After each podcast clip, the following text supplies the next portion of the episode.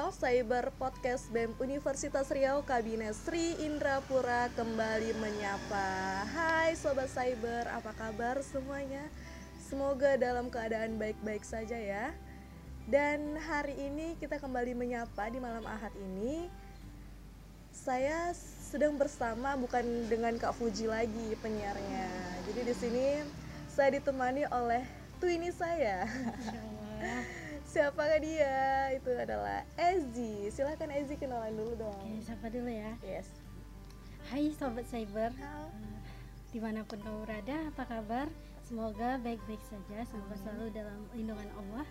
Perkenalkan, nama saya Eziza Agustin, Mm-mm. jurusan Kehutanan, Fakultas Pertanian. Oke, cukup ya Rosa. Oh, kementerian di mana? Ya, kemen- eh, saya diamanakan di Kementerian Lingkungan Hidup, Oke, lingkungan hidup. tepatnya di bidang konservasi dan observasi. Oke. Nah, rasanya cukup ya untuk Iya. perkenalan penyiar. Nah, hari ini Zi kita akan ngebahas tentang apa nih? Apa tuh? Kita ngebahas tentang uh, anak kos life nih. Wah, Dan uh, ini BTW episode ke-13 edisi berapa Desember ya?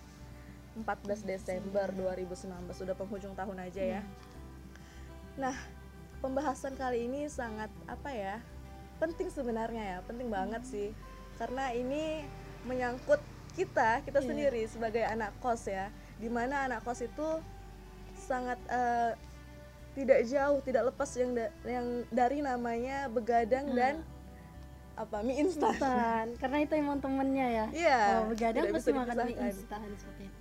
Nah, jadi mengenai begadang dan eh, makanan anak kos yang biasanya apa ya praktis ya, Iya. bisa dibilang praktis.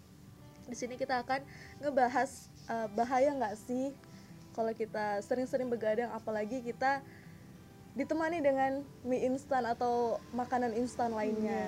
Nah, jadi hari ini kita mengundang seorang narasumber yaitu Dokter Anessa. Selamat pagi, Kak.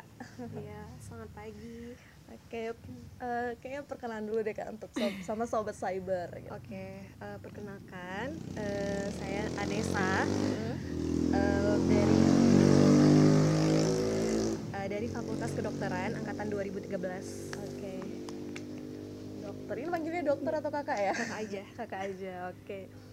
Nah kak, Mm-mm. mungkin kakak sendiri nih sebagai pernah menjadi anak kos juga ya Iya, kakak? benar. Pernah. Heeh.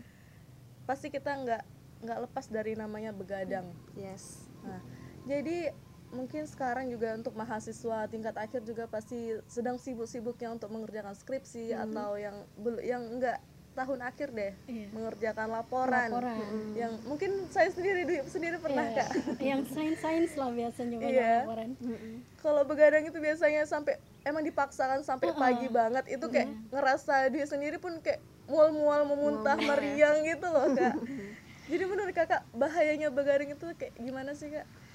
Oke, eh Dwi udah tahu ya gejala yang ditimbulkan kalau misalnya kita kurang tidur atau begadang.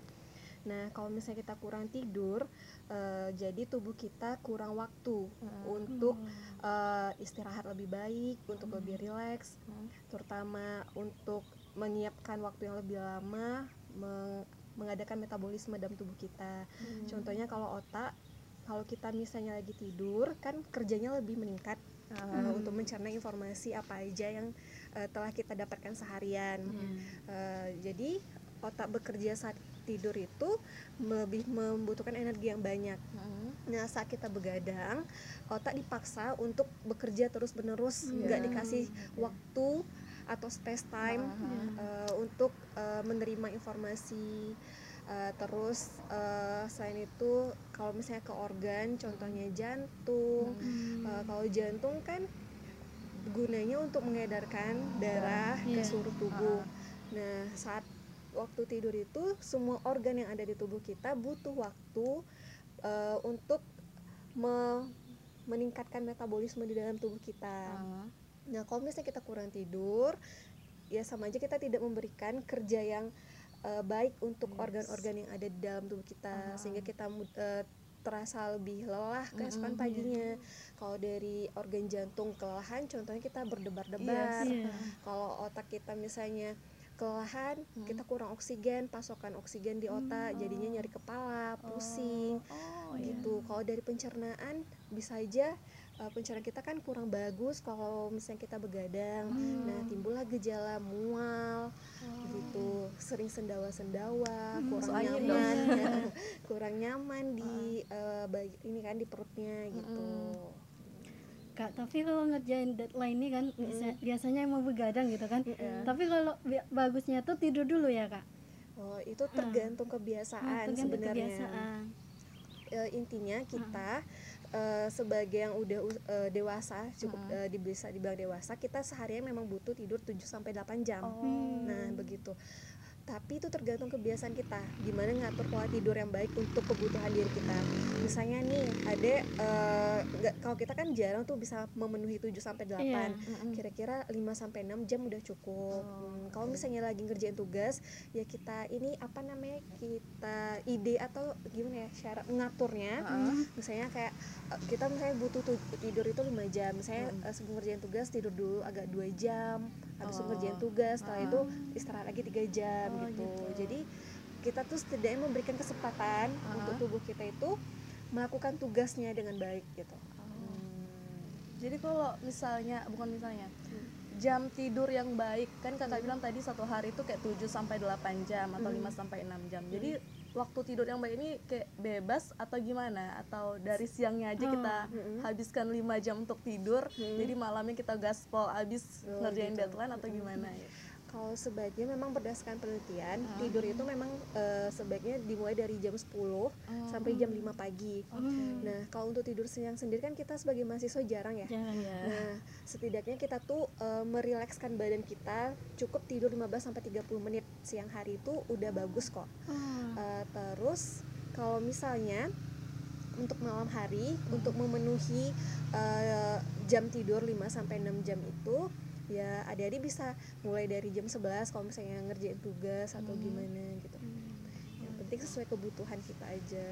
Oke. Hmm. Kalau waktu tidur ini didasari oleh umur nggak Kak? Kalau kita kan mungkin sekarang sedang di umur 21 tahun, 20 tahun atau ada nggak bedanya dengan misalnya remaja-remaja yang kayak 17 tahun itu dibatasi nggak? Hmm, kalau misalnya dari remaja sampai dewasa kira-kira kebutuhan tidurnya sama ya 7 sampai 8 jam. Beda lagi kalau misalnya pada balita, bayi atau anak itu bisa sampai eh, lebih kurang 11 sampai 12 jam. lebih banyak gitu. ya? Iya, lebih banyak. Karena kan mereka lagi dalam proses pertumbuhan. Nah, kalau lagi dalam proses pertumbuhan, hormon-hormon pertumbuhan itu bekerja lebih baik saat kita tidur. Nah, terutama kalau misalnya walaupun kita dalam artian kita nggak nampak lagi pertumbuhan tingginya yang umur segini sebenarnya sel-sel dalam tubuh kita juga masih mengalami pertumbuhan. Nah, untuk itu kita juga masih perlu eh, meningkatkan kualitas tidur kita gitu. Kak, sekalian mau konsultasi nih. Boleh. Konsultasi dong. Iya, karena mumpung kakaknya di sini Iya, gitu kan. Hmm, gini Kak, eh, Ezi emang dulu waktu semester 1 sampai semester 5 tuh sering kali begadang gitu kan Kak. Nah, pas semester 6 sama sekarang tuh eh, karena nggak ada tugas lagi gitu kan. Banyak tidur. Iya. Ta- Tapi kembali lagi Kak, kalau sekarang tuh nggak mau tidur. Nggak mau Nggak tidur. nggak bisa Oh, tidur di atas jam 12 Di gitu. atas jam 12. Heeh, untuk untuk paling cepet tuh jam 1 ja- heeh, jam ya tengah malam lah tapi emang nggak ada kerjaan kak emang nggak bisa tidur itu kenapa biasa penyebabnya kak Mungkin itu gangguan pola tidurnya ya. Oh, Kadang tidur cepat, kadang tidur lama. Jadi tubuh nggak kasih alarm kamu Ez- eh, Ezi ya, Iya, Ezi Ezi, kamu Kak. harus tidur jam segini, bisa gitu kan. Eh, jadi kalau saran dari kakak, coba Ezi dimaksimalkan tidurnya. Hmm. Eh, coba mulai dari sekarang sekiranya mulai dari jam 10 sampai jam 11 itu udah dicoba tidur Eh, pertama dijauhkan penggunaan handphonenya terus eh, kalau misalnya tidur ya eh, apa namanya bisa dulu bersih bersih diri gitu. terus minum air putih yang cukup sebelum tidur. Kalau bisa untuk eh, ini melelahkan badan agak 10 sampai 15 menit boleh baca baca dulu gitu. Biar merilekskan badan dulu kan sebelum kita mulai tidur. Tapi jangan sampai eh, bacanya itu dari HP juga kakak saranin. Karena kan radiasi dari HP oh iya. itu malah buat mata kita jadi ini kan lebih eh, segar lah gitu kiranya. Padahal kan sebenarnya kita memaksakan cahaya terus menerus ke mata. jadi mata berusaha untuk tetap terbuka terus gitu. atau karena kebanyakan pikiran sih. Iya, mungkin ya. Karena Bisa tugas akhir kali ya. Apa-apa nah kak terus ada juga yang bilang kalau begadang itu katanya buat kurus. Itu bener nggak kak? Aduh itu kayaknya mitos ya. Mitos ya kak ya? Jadi eh, sebenarnya begadang itu justru tadi yang kakak bilang di awal kan mengganggu metabolisme tubuh Metabolisme. kita. Iya. Hmm. Nah kalau kita begadang, kalau misalnya ada eh, yang mengharapkan kalau begadang bisa tidur itu kayaknya mitos deh. Hmm. Nah karena eh, begadang itu juga mengganggu salah satu hormon pencernaan. Eh, namanya itu adalah leptin dan eh, ghrelin. Nah, saat kita tidur, leptin ini dia berfungsi untuk em, mengurangi nafsu makan. oh Heeh. Sedangkan ghrelin itu berfungsi untuk meningkatkan nafsu makan. Kalau misalnya ta- kita kurang tidur, justru ghrelin lebih meningkat Oh. jumlahnya diproduksi oleh tubuh oke gitu. Jadi eh, jangan salah kalau kita begadang justru nafsu makan makin bertambah, ya bertambah. makanya kalau tengah malam tuh ya kak Suka lapar juga ya? lapar aja padahal udah makan lapar oh lagi. berarti aja gitu ya iya ada korbannya terus eh, gimana bisa nih sering begadang itu bisa menimbulkan mata panda mata panda ya. Ah. Mm. Kalau mata panda itu kan sa- sa- salah satunya karena mata kita itu memang kelelahan. oh Hmm, karena eh, radia apa pacaran cahaya dari HP yang terlalu dipaksakan. Ah. Sehingga mata tuh selalu berusaha untuk berakomodasinya membuka membuka mata terus Ah. menerus. Jadi otot-otot di sekitar matanya juga kelelahan. Jadi salah satunya nampaklah dia matanya seperti mata panda gitu. Oke. Nah, kayaknya begadang ini ada lagi nggak pertanyaan dari Ezi? apa ya Hmm. Ayo, satu, dua. udah lanjut Ada. Kita ini kita mau bahas sisi anak kos yang lain, Yes. yaitu Apa tuh? mie instan. Nah, Indomie begadang. seleraku. Ini mah memang andalan buat anak kos Iya. banget ya. Di mana harganya udah murah dan pembuatannya juga mudah ya kan kak, praktis sekali. rasanya enak juga Nah, itu juga. apalagi sekarang ya mie nya tuh banyak rasanya lagi gitu. Nah, iya ada soto, rendang. Rasa Nusantara ya. Ah, ah. Iya. pengganti lauk ya kak kalau nggak ada rendang makan mie rendang Iya. aja Di rumah makan udah berapa harganya kan? Oh, oh. Kalau dalam kemasan Indomie hanya tiga ribu rupiah. 3.000. Aduh, kok jadi promo ya? Promosi. Nah, kak bahaya dari mie instan itu apa sih kak?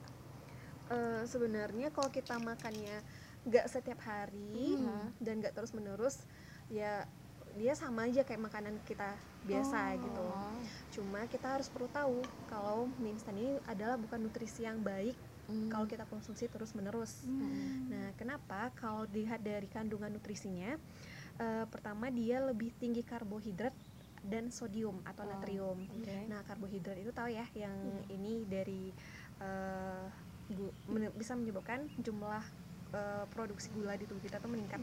Kalau kita terus-menerus mengkonsumsi karbohidrat yang tinggi. Kemudian Kak dari eh, natrium. Jumlah natrium dalam satu bungkus mie instan itu sebesar 860 gram. Sedangkan normalnya sehari kita cuma butuh 4 sampai 6 gram. Jauh Nah, sekali ya, jauh Kak. sekali kan? dua kali lipat ya Mm-mm. Ya terus kak dari mie instan nih ya, yang bahayanya tuh mie nya apa bumbunya gitu kak Dua-duanya. oh dua-duanya ya Oh. karena dari mie sendiri dia diawetkan dan bumbu-bumbunya juga Pakai ya, MSG gitu. mm-mm. Sebenarnya kita memang butuh glutamat sodium glutamat setiap hari atau MSG tapi ya kadarnya nggak terlalu banyak. Eh, tubuh kita tetap membutuhkan sodium glutamat setiap hari. Ya kalau kita sehari-hari kan kita dapatnya dari makanan em, sayuran lauk Iya. pauk gitu kan. Hmm, jadi nggak salah juga kita ngonsumsi ini sesekali bolehnya gitu. MSG itu penyedap kan kak? iya penyedap. Setiap hari kita membutuhkannya. iya benar. Oh, tapi kadarnya aja ya yang ditentukan. Hmm, kalau di sini kan di kandungan mie instan itu kan dia tinggi ya. Iya. jadi kalau kita misalnya terutama pada pasien-pasien yang udah ada eh, gejala tekanan darah tinggi atau hipertensi itu dia akan lebih memperburuk keadaannya gitu. Oh, oke. apalagi kalau misalnya adik-adik ada ini di keluarganya atau orang tuanya yang punya penyakit hipertensi eh, resikonya lebih tinggi diturunkan kepada anak-anaknya eh, ya dari makanan setidaknya kita bisa jaga karena kita su- sudah punya faktor resiko gitu. Terus kak em, eh, apa tingginya karbohidrat tadi ya kak Iya, di benar. Indomie di mie instan dengan nasi sepiring nasi tuh banyakan mana kandungannya? Hmm, tergantung jumlah nasinya seberapa Iya satu ya. satu sendok dua sendok tiga sendok Ah. yang penting kita harus tahu secara umum memang ini adalah sumber karbohidrat nah kalau misalnya dicampur kan jumlahnya akan semakin meningkat ya Iya. kalau kita konsumsi bersamaan gitu. Apalagi anak aku kan kak makan mie instan itu pakai Nasi. nasi. Iya. Nah lengkap sudah. Barusan tadi saya juga makan Ah, mie. nah, Karena- apalagi kalau sarapan kak bahaya nggak sih? Bahaya banget lah ya pasti dengan sarapan dengan mie instan. Iya. Terus apalagi anak aku sekarang kan eh, misalnya masuk jam 8 jadi bisanya sarapan itu ke kantin sebelah untuk nyari gorengan. Iya. Itu bahaya banget ya. bahayanya gimana nih kalau misalnya setiap hari konsumsi kayak gitu Hmm. ya penyakitnya bakalan cepat datang tapi Oke. kalau misalnya dikonsumsi cuma dalam 1 sampai dua eh, kali dalam seminggu ya mungkin ya masih bisa lah dibutuhkan oleh tubuh kita gitu Soalnya kan kalau sa- ini sarapan masih kosong nih perut kan kak. Terus kita isi dengan gorengan itu kayaknya apa ya? Udah udah Udah lega ya, Ah, udah iya. terisi gitu Udah ya. terisi, Iya, udah Tapi kenyang. sebenarnya itu nggak baik kan kak ya. hmm, ya bisa Kalau sarapan itu baiknya yang seperti apa kak?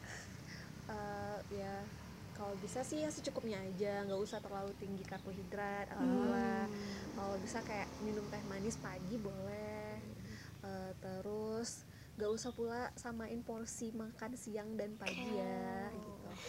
Ya, secukupnya aja setidaknya kalau pagi itu kita punya nutrisi untuk membantu eh, tubuh kita Hmm. menyuplai oksigen ke otak gitu.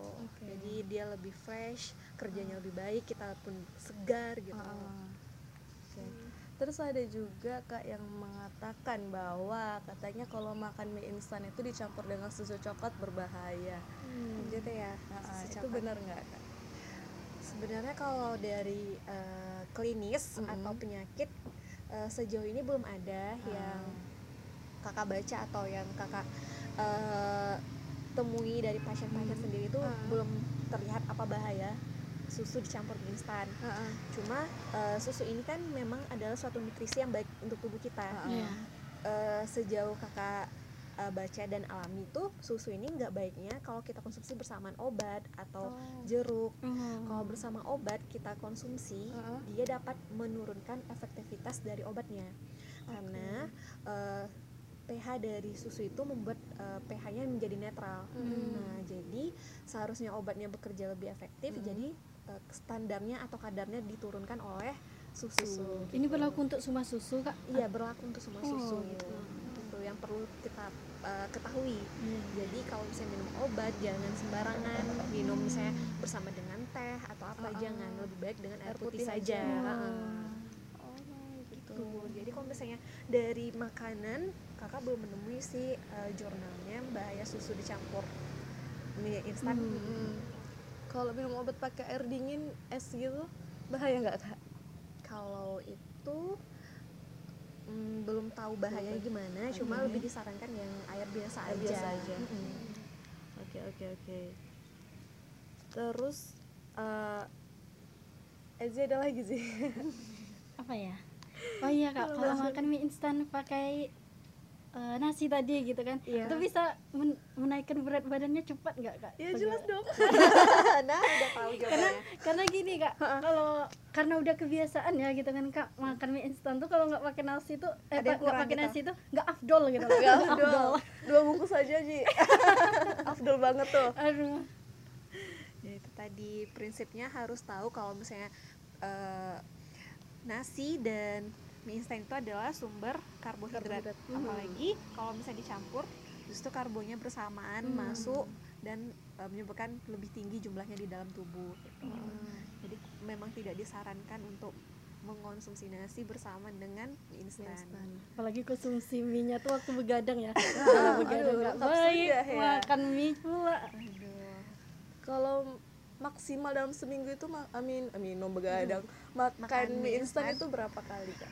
Eh, satu sampai dua bungkus. Itu aja ya kak? ya? satu minggu kak Iya, dalam satu minggu. Ezi udah ngestok Terus berapa ada- kotak?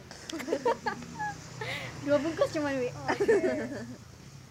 ada lagi ya sih tentang mie instan Kami instan. kayaknya sudah cukup rasanya ya sudah menjawab tapi ada ada satu lagi nih kak mitos-mitos tentang mie instan yang nggak benar ini apa aja kak Eh, mitos yang ini ya kayak misalnya Contohnya gimana? kayak tadi misalnya eh, mie instan campur susu, susu. katanya bisa menyebabkan kematian ha gitu-gitu. gitu. Iya. ya salah satunya itu ya. Heeh. Eh, contohnya kayak yang lain itu mie instan yang sering digunakan misalnya dengan soda ya air soda. Ah, minumnya soda. minuman bersoda seringnya dicampurkan. Ya sama juga air bersoda itu kan glukosanya atau gulanya lebih tinggi ya Heeh. daripada kita minum air yang biasa. Heeh. dari itu dia adalah air yang karbonat ya berkarbonat berkarbonasi itu jumlah gulanya lebih tinggi. Kalau bersamaan kita konsumsi dengan instan ya sama tadi kayak nasi. Nah, gu- gulanya yang masuk ke dalam tubuh kita tuh banyak nah kalau kita dalam usia dua rentang 20 ini eh, walaupun kita nggak punya keturunan penyakit gula atau diabetes mellitus dalam keluarga tapi kalau sedari muda kita udah membiasakan tubuh kita memapar pasokan eh, dari makanan jumlahnya jumlah gulanya tinggi Heeh. Ya jangan eh, jangan heran nanti di usia 40 50 manifestasinya apa kita bisa kena sakit diabetes Diabetes. mellitus atau sakit gula gitu karena diabetes mellitus salah satunya juga dari lifestyle yang tidak baik. Nah, selain dari faktor risiko keturunan Oke. Berarti dampaknya tuh di umur-umur segitu iya ya, Kak? benar kalau sekarang memang kita belum nampak langsung kan. Iya. Eh, contohnya kayak begadang tadi Heeh. palingan kita cuma ngerasakan eh, apa gejala-gejala sesaat kayak pusing, mual gitu kan, sakit kepala. Iya. Nah, itu efeknya nggak sekarang kita rasain ya. 20 di usia 30, 40 atau 50 itu akan melihatkan eh, gejala penyakitnya nanti. Bisa mungkin nanti dari penyakit darah tinggi atau hipertensi, Heeh. eh, sakit diabetes mellitus atau sakit gula gitu. Oke. atau namanya sindrom metabolik kumpulan dari beberapa gejala penyakit eh, misalnya kadar kolesterolnya yang tinggi kadar gulanya yang tinggi eh, itu dan kondisi obesitas atau kegemukan itu bisa menyebabkan eh, mengundang penyakit-penyakit bahaya yang lain seperti stroke. Ya gitu. Berarti sekarang ini nggak nampak lah ya nampak. apa eh, apa bahayanya, bahayanya gimana? paling kita mengalami gejala-gejala sesaatnya Ah. gitu ya namun penyakit eh, yang akan kita hadapi tuh di saat kita usia 40, 40-an ya. 50 gitu Nah kalau misalnya kak eh, kita tahu nih bahayanya, terus kita sadar nih, jadi kayak cara mengatasi biar nanti eh, mencegah lah keja- eh, penyakit-penyakit yang akan datang itu kayak mana kak? Kita Tips apakah dari kakak. iya, mengkonsumsi buah-buahan secukupnya gitu? Iya, eh, kalau dari eh, sekarang ya nggak dilarang untuk makan jajan-jajanan tuh enggak, cuma kita memang harus tahu eh, itu memang adalah makanan yang artifisial atau instan gitu ya. Eh, jadi kita tetap bisa mengonsumsinya tapi tahu batasan dan kadarnya. Yang baik itu gimana. Contohnya mie instan ya janganlah dikonsumsi setiap hari dengan embel-embel anak kos untuk menghemat biaya. Padahal kita sedang menabung bahaya di Oh masa iya, depan gitu jadi makanlah yang secukupnya dan senormalnya sehari-hari gimana gitu Oke deh. Berarti kita harus makan apa pun dengan air putih lebih baiknya ya kak? iya ya? air putih lebih Bukan teh botol sosro kan ya? Kak, kan tadi eh, makan mie itu bisa meningka- eh, menyebabkan obesitas ob- obesitas salah nih. satunya obesitas. Nah, gimana? Tapi ada kak orang yang badannya tuh nggak gendut-gendut amat gitu, tapi dia sering makan mie gitu, makannya banyak, tapi badannya nggak gendut-gendut gitu kak. Ya, itu, itu- gimana? uh, beda setiap uh, orang atau jenis tubuh itu karena dari uh, tingkatan metabolisme tubuhnya. Hmm. Kadang dia makan dua porsi uh, aja nggak gendut-gendut ya Iya. dibandingkan kita yang makan satu porsi. Yes. Karena itu tergantung kecepatan metabolisme tubuh orang itu berbeda-beda. Jadi nggak bisa kita samain. Makanya kalau untuk mekanisme diet pun setiap orang berbeda-beda, nggak bisa kita samain. Jadi pun nggak boleh sembarangan. Eh, ikut-ikutin misalnya apa lagi yang tren eh, misalnya kayak itu yang lagi heboh kemarin ya diet Ayu yang artis Korea Hmm. yang dia tiga hari cuma konsumsi ubi dan air putih ya kalau nggak salah ya justru kan kalau mungkin tu- di tubuh artis Korea tersebut mungkin sesuai, Sesuai, oh. tapi di tubuh kita enggak. Ya, jadi bisa aja kita nanti ujung-ujungnya di IGD banyak yang ngikutin mungkin ya iya Kak? gitu. Oh. jadi jangan disamain metabolisme tubuh kita Ah. sama orang lain. Jangan Hmm. kita samain gitu. oke deh Eh, aja ada lagi? Ngomongin diet nih ya. Panjang ceritanya nanti buat diet ya. Oh buat episode selanjutnya aja ya Episode selanjutnya boleh boleh nah closing statement deh dari kakak apa untuk anak kos Oke. atau masyarakat biasa Oke, kalau untuk anak kos, Iya. eh, bo- ya anak kos kan identik dengan eh, budget budget minim untuk sehari-hari ya. Iya. Tapi jangan sampai itu jadikan alasan untuk eh, mengonsumsi mie instan setiap hari. Hmm. Karena justru dengan eh, embel-embel seperti itu kita secara nggak langsung menabung penyakit di masa di masa depan depan di Ah. hari tua kita ya, justru lebih bahaya jadi ya harus pandai-pandai dan mengubah pola hidupnya sedari sekarang gitu. Oke, wah luar biasa ya Zi ya ber- berarti itu ya sobat cyber berarti kita Ah. harus meninggalkan kebiasaan-kebiasaan Ah, buruk selama kita mantap. ngekos gitu kan iya berarti kita pelan-pelan ya menuju pola makan yang bagus gitu Iya. berarti begadang tuh pelan-pelan juga ditinggalin ya Kak? iya. Ini yang susah ya kak begadang Kak. dan proses untuk meninggalkan kebiasaan buruk kita juga nggak bisa instan juga ya Iya. kan? Dengan mengurangi setiap hari mungkin dia eh, makan mie instan setiap hari bisa kita kurangi kayak lima kali atau tiga kali nanti lama-lama jadi sekali seminggu. Ezi udah berapa kali? Minggu ini baru satu. Oh. Oh ini hari masih hari apa ya? Oh udah hari Sabtu. Udah hari Sabtu. Wah luar biasa Ezi. Karena jarang makan mie ya. Tapi kalau biasanya kalau udah makan mie Heeh. tuh makan mie aja gitu. Oh, ya kalau nggak ada makan mie nya emang nggak ada makan mie berarti gitu. kayak satu hari itu makan tiga kali pernah? Enggak nggak pernah.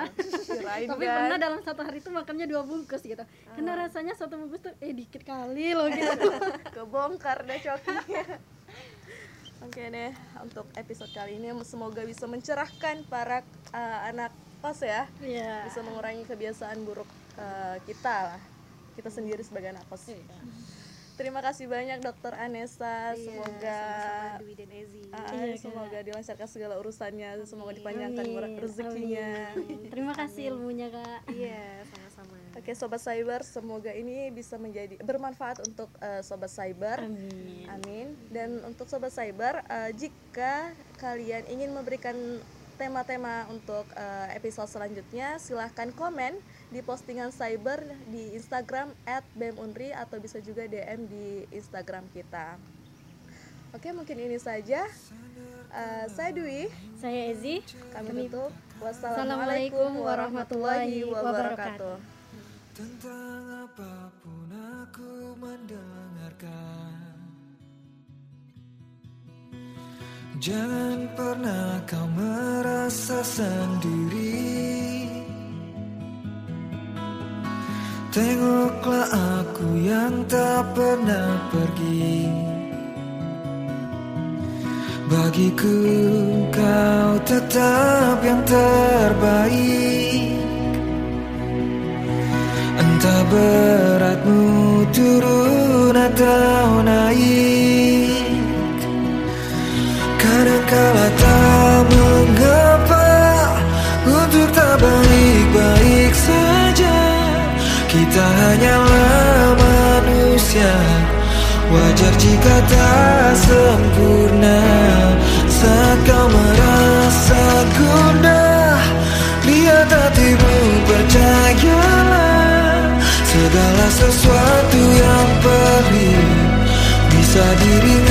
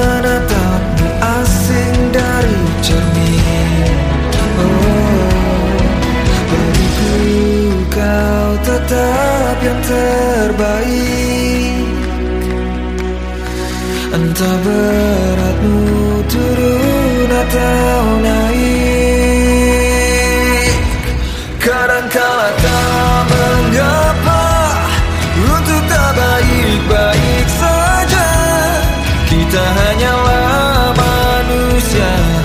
Wajar jika tak sempurna.